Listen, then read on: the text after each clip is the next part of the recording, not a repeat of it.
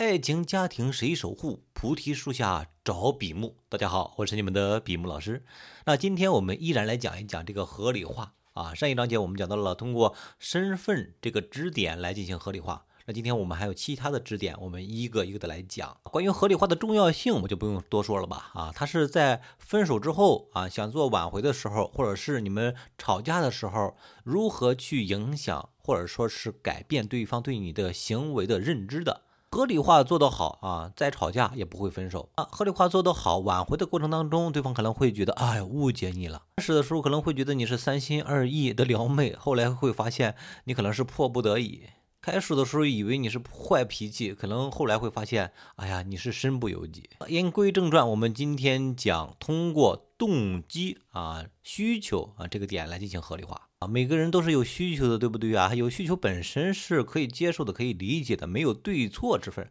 所以通过需求这个点来进行合理化，比较普遍的一种现象啊。告诉对方你的担忧啊，你的害怕，或者是你的渴望啊，你的希望，你的追求，你的期待。我们上来举个例子，比方说带有这种渴望啊、期待的，比方说我们两个处对象的开始，你会哄我啊，你会。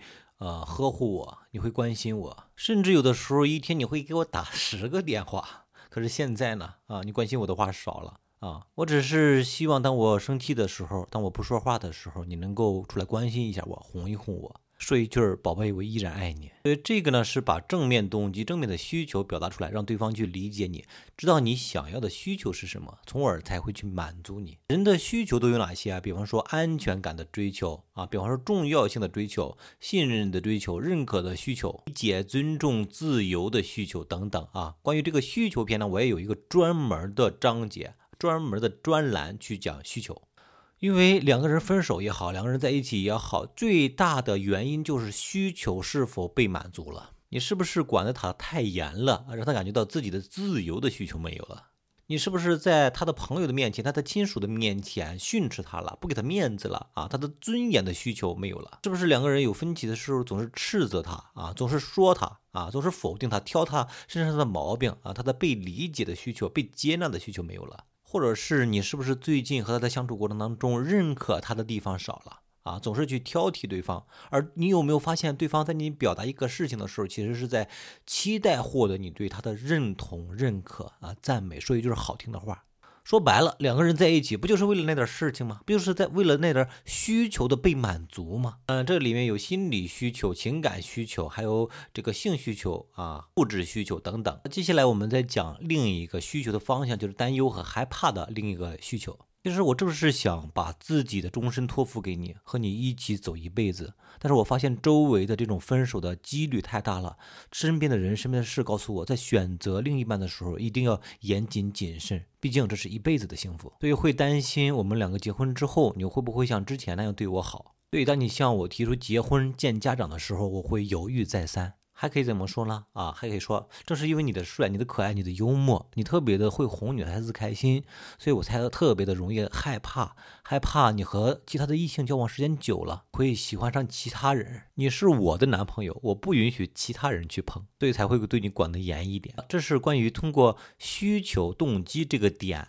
来去作为一个支撑去进行合理化。要知道需求有两个方向，一个是担忧害怕啊，一个是追求期待渴望。在表达的时候可以表达，就是我想要什么，我想获得什么样的需求，或者是表达我害怕什么啊，担心什么的这样的一个需求。所以当对方听到这样的需求的表达的时候，对方可能会说：“傻瓜，我爱你一辈子。”或者说：“傻瓜，怎么会呢？我不会让你担心的。”那如果对方不会说一些甜言蜜语，那至少对方会听进去啊，知道你担心的是什么，你渴望的是什么。所以在他自己在行为上也会偏向于啊满足去满足你的需求。所以说呢，钓鱼要用鱼饵啊，喂兔子呢得用胡萝卜啊，喂你家的小猫啊肯定得用鱼，就是针对对象的不同而采取不同的需求满足。所以说需求需求，因为需要你，所以会请求恳求。我一个学员非常有意思啊，就是特自己长得特别的漂亮，身材也特别的好，但是呢就不给对方。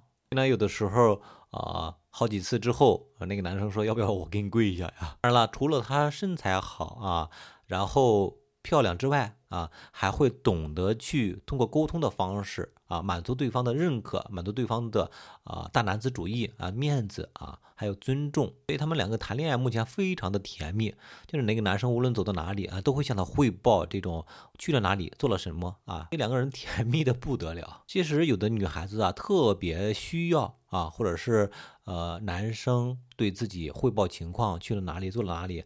几乎每天都联系的这种频率啊，但是有的男生做不到啊，有的女孩子期待，但是她的男朋友做不到啊，因为这个点是女孩子的一个安全感的需要。对于一些单身的男女来说，或者是男生，你想追一个女生，那你可以天天跟她联系一下，天天跟她联系一下，就这样保持着保持着你的存在感。他也会对你日久生情的，因为他会把这种联系方式当做一种安全感的存在。当然了，这是一个最简单的啊追求女孩子的一个方式。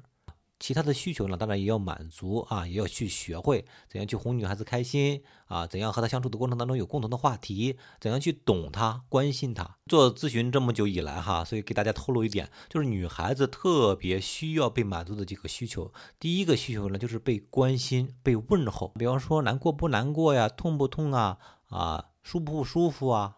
无论是工作当中的、生活当中的、人际交往当中的，与父母之间的这种小的细节的，还有这种情绪的，都渴望被关心。被关心是女孩子很重要的一个需求。第二个呢，就是女生对于安全感的需求啊，往往远远大于男生对于安全感的需求。安全感啊，比方说你会不会向他汇报你的行踪啊？你会不会很晚才回家呀？